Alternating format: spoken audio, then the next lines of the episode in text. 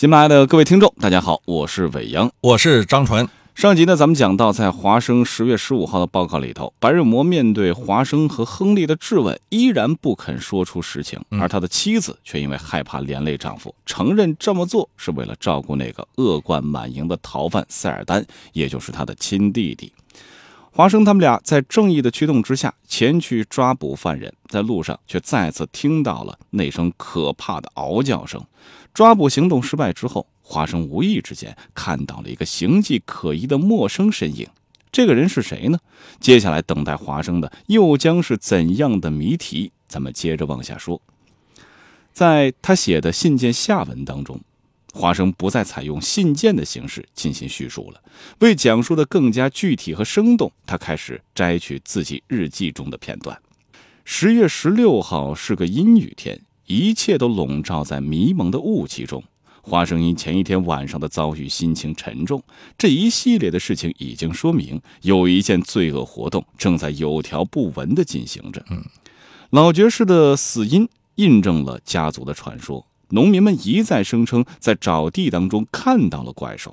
华生本人两次亲耳听到疑似猎狗的嗷叫，难道这真的是超自然的邪恶力量在操纵着一切吗？在生活当中啊，也会发现一个问题。啊，就是到最后发现这句话可能就是一个谣传，嗯，但是呢，传的跟真的似的。有句话叫“三人成虎”啊，那为何当一个传言出现的时候，总会有人宣称自个儿有类似这样的经历，甚至把它添油加醋的反映出来的？这儿，嗯，这其实的话，从心理学的角度说，这实际上是件非常正常的事情。那么为什么说它正常呢？因为我们每个人都有从众心理。当你谈起这个话题的时候，那么在我的记忆里面的那种碎片化。的存在，我往往呢就会根据你的这个话题不断的进行排列组合，似曾相识，也可能就是听了你的讲述的有画面感。于是呢，我就说啊，我似似乎也遇到过类似这样的事情。这表面看起来可能是一种从众心理，但是从深度心理学的角度来说呢，这个背后啊，可能还有一些很多的解释不了的东西。嗯，比如我举个简单的例子，那个时候我正在下放，呃，我下放那个地方呢，离三岔河是很近的。三岔河在哪儿？对我们当地的传说说，三岔河里有敌情。就经常会闹鬼啊啊！那有阶级敌人在那搞破坏之类的什么东西。那么有一天呢，我就在另外一个村子里喝喜酒，一直喝到大概有呃晚上一两点钟的时候，乘着醉意，骑着一辆二八的自行车，周围都是粉地嘛啊！您这是酒壮怂人胆是吧？对，就加快速度想冲过去，就通过一个小河沟的时候，就突然一下子。我因为骑得飞快嘛，那个二八自行车一下子停住了，自行车停住了，没有刹车，自己停下来了，而人呢没停下来，就从那个窜出去自行车上就翻下来了。嗯，翻下来以后，因为我当时给懵，给摔懵了，知道吧？大概过了一会儿，当我醒过来以后的话，我抬头一看，朗朗的明月下有一个什么呢？有一辆自行车是站在那个地方的，自行车是站着的，是。自行车整个的这翻了个九十度，没有没有没有没有，是立在那个小桥上面的哦。我当时吓得连滚带爬就跑，跑到我们知青点以后的，我们当时有基干民兵嘛，虽然没有子弹，就拿着一个枪就就好多人就过来说遇到鬼了嘛。结果我们走到那一看是什么呢？因为那是条乡间的小路，嗯，它是用什么呢？就是在在那个桥这个河的上面，它是用墓碑，它是用墓碑。做的一座桥，明白了。它中间可能有个小缝隙，还就正好我那个自行车卡在那个缝里面，一卡在缝里面，你知道自行车是过不去了，但是人掉下来了。你想在朗朗的明月下面看到一个自行车立在那儿。哇塞！当时就疯了，当时还以为会有个人影，再加上你还喝点酒，对对吧？月朗星稀之夜，在张老师的心目当中变成了月黑风高杀人的时候了。你想想，再过了几个月的时间，我们附近的一个村子史月地，一个农民就说说啊，说你张屯吗？我说是的。说你是不是上一次在三岔河遇到鬼了？嗯，哎，我说是遇到鬼了。他说是不是那个鬼把你给从自行车上打下来了？他骑着自行车要跑，你在后面拽着。哎呀，这个这个倒是真的是没有，但是为什么呢？就口耳相传，口耳相传，传到最后，可能他曾经在他的儿时听过类似这样的故事，也奶奶在老槐社讲的这个故事，也可能他走在呃月黑风高的时候走在路上的时候，他想想象过可能出现的情景，这么多的碎片化的记忆里面的东西，他把它给萃取出来，和我的故事有机的结合在一起，所以就说出了一番栩栩如生的说，我被鬼。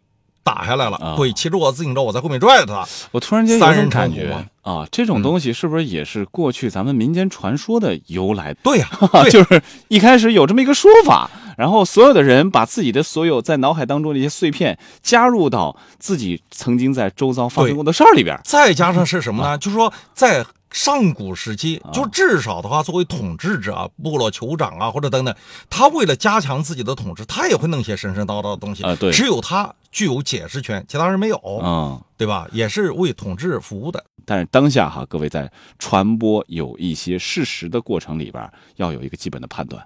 如果拿不准的话啊，不要再像微博、微信啊等等这些地方去随便乱传，对啊，容易给自己造成麻烦。咱们还是接着往下看啊，这个时候华生的心态可以想象的出来，他毕竟还是一个军医嘛，所以他肯定还会站在科学的角度来判断这事儿。他思考之后觉得这种传说既不可信也不可能。一只魔犬既留下了爪印，又能够嗷叫冲天，这实在有点不太可想象啊！斯台普吞可能会信这套鬼话，摩提莫也可能会，可是华生自以为是有常识的人，无论怎么样也不会去相信这事儿。于是他就说了：“如果我自己对此也信以为真的话，那就无异于甘心把自己降低到这些可怜的庄稼人的水平。”在传言当中，他们把那狗说成妖魔鬼怪还不够，甚至还把它形容成口眼都向外喷着地狱之火的神兽。我们说这摩提莫和华生。其实职业是一样的，摩提莫是一个算是乡村现在行脚医生吧，对，是是。华生军医档次可能稍微高那么一点儿，斯泰普顿还是个生物学家，比普通庄稼人肯定有本事的多，对啊。为什么他们也都会最终选择去相信这么个传说呢？前面呢，其实我们也讲过，人呢对于未知的恐惧叫做原始恐惧，也就是说，不管你后天的社会化。程度有多高？你是博士，你是教授，你是生物学家或者是医生，但是呢，从人的本质上讲，其实都是一样的。那么深度心理学讲一个什么呢？对未知的恐惧叫做原始恐惧。那么你既然是对这些谣言，谣言中的一些让别人感觉到匪夷所思的这种特异的超自然的现象，你用科学解释不了了吧？你用科学解释不了了，那对不起，接下来呢，你也会跟我们平常人一样，去调动自己的想象。去丰富自己的对这个奇异的现象解释的这个内涵，所以在这种情况之下，我们人都是一样的。你看，我们平时的老百姓是这样。那其实话，你会注意到一些领导干部，没准儿他也信迷信啊。那一些科学家也是，没准儿还去敲个钟什么的啊。对对对对对，你看牛顿最后的话解释不了这个万有引力的问题了。他说，那那最初的这种力从哪里来的？说上帝之手推了一下，那他也最后的也是归结于上帝。就是对于未知东西，他总是要做一个合理化的这样一个解释。如果不能够合理化。他心底里啊就充满着忐忑，觉得这件事情没有结束。是啊，所以说科学家其实根本上也还是人啊，人都有自己的本性。但是呢，华生之所以在这个位置上面没有像前两位我们谈到的，像是莫提莫还有斯泰普吞，简单的去相信，还有一点，毕竟华生还是有一个有退路的人。因为他身后还有福尔摩斯呢，他觉得福尔摩斯至少应该通过蛛丝马迹能够找到科学依据吧，所以我不能够轻易的去相信这一点，否则可能福尔摩斯会瞧不起我。对，作为华生来讲的话，价值所在。他就不能够把一系列的这种奇异现象归结为什么呢？迷信的像农民一样的说法。如果这样的话，他就没有价值感了。是啊，咱们现在哈把猎狗的事儿先放在一边，咱们来看华生到底在找地当中看到的那个陌生人又是谁呢？前边咱们说到了伦敦街头马车当中的神秘人，他们会是同一个人吗？那封警告亨利爵士不要去找地的信，到底又说明什么？这个人是朋友还是敌人呢？华生思考着，黑暗中的身影不属于沼地中的任何人。他比斯泰普敦高出很多，也比弗兰克兰瘦得多，也不会是白瑞摩，因为他们已把他留在家里了。这么说起来，一定还有一个人在尾随他们，正如同有一个陌生人在伦敦尾随他们，他们也一直没能把他甩掉一样。如果说能够抓到这个人，那么一切困难可能都会迎刃而解。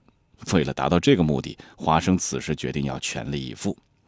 张二觉得这个关键人物会是谁呢？他到底是朋友啊，还是敌人？此前我们做过一个猜测哈，张老师觉得这个朋友的可能性不是特别大。嗯嗯，我现在依然是坚持不会是朋友。嗯，那为什么呢？因为如果是朋友的话，会想尽一切办法暗中保护，而不用在这样一个月黑风高的夜晚，鬼鬼祟祟的站在石头上面去吓唬他们。嗯，这个人呢，也不见得就是个敌人。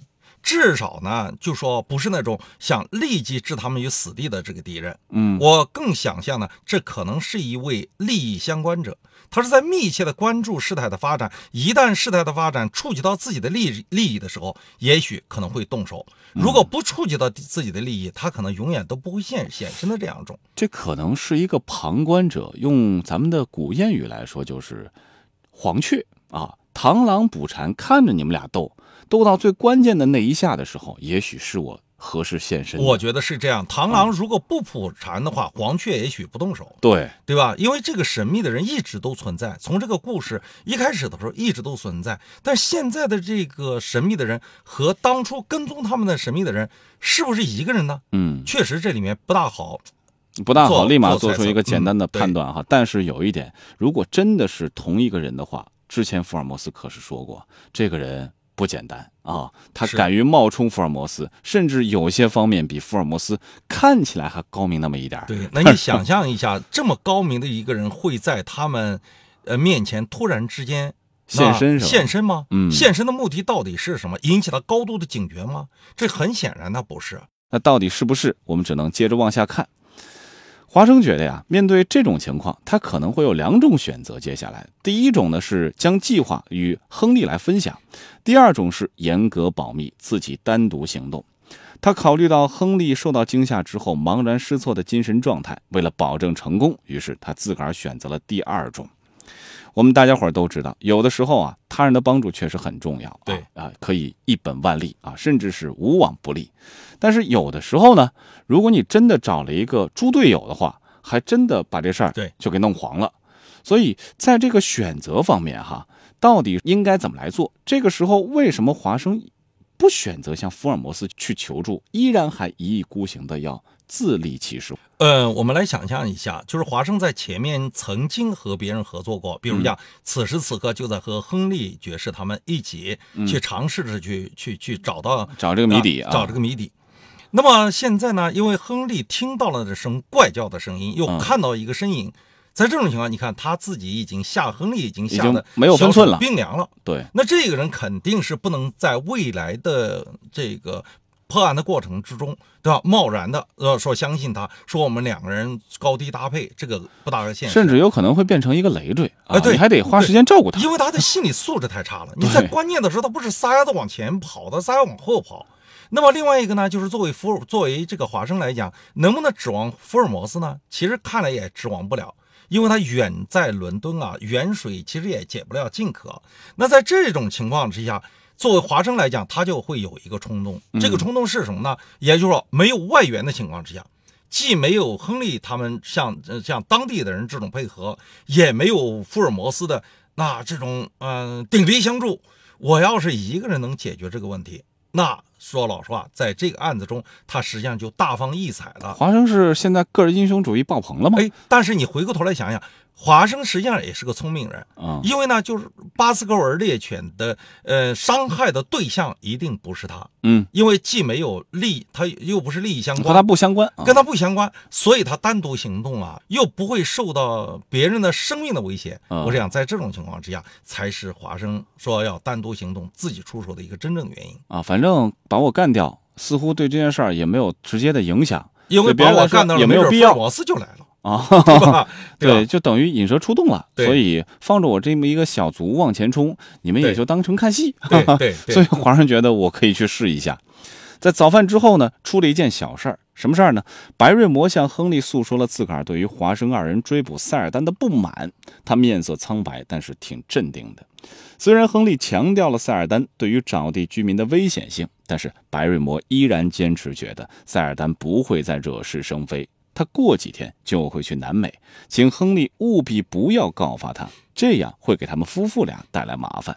于是这事儿，亨利肯定会找华生讨论啊。如果塞尔丹前往南美，那也算是给纳税人减轻了负担。于是他就答应了白瑞摩的请求。白瑞摩说了很多感激的话，准备离开的时候犹豫了一下，又转回身来。他说：“您对我们太好了，爵爷，我愿尽我所能来报答您。我知道一件事儿，亨利爵士，也许我早就该说出来了，可是这还是在验尸之后我才发现的。”关于这件事儿，我还没有向任何人提起过。这是一件和查尔斯爵士的死有关的事儿。华生与亨利听到这句话，都站了起来。你知道他是怎么死的吧？哦，爵爷，这个我可不知道。那么你知道什么呢？我知道当时他为什么站在那门旁，那是为了要和一个女人会面。去和一个女人会面，他。是的，爵爷。那个女人叫什么？她的姓名我没法告诉您，爵爷。可是，我可以告诉您那姓名的字头。她那姓名的字头是 L L。白瑞摩解释说：“老爵爷心地善良，很多人会向他求助。平时信件挺多的，因为这封信是单独寄来的，他才会特别留意到。信件从库姆特雷西寄出，而且是女人的笔迹。原本他也没有在意。”但是几个礼拜之前，他妻子整理书房时看到了烧过的信纸灰烬，信末的一小条还算完整，写着：“您是一位君子，请您千万将此信烧掉，并在十点钟的时候到栅门那里去。”下面就是用 “L L” 这两个字头签的名，但他想不出 “L L” 究竟是谁。此事牵扯到女人。考虑到老爵的名声，夫妻二人决定秘而不宣。似乎又有重要的新线索出现，他又会指向怎样的真相呢？今天咱们的节目暂时就说到这儿。喜欢我和张老师的讲述，一定要订阅我们的《福尔摩斯探案全集》《凝视生命的黑箱》。如果有任何的问题，也可以在我们的栏目下方来给我们留言。下期我们和各位继续相约。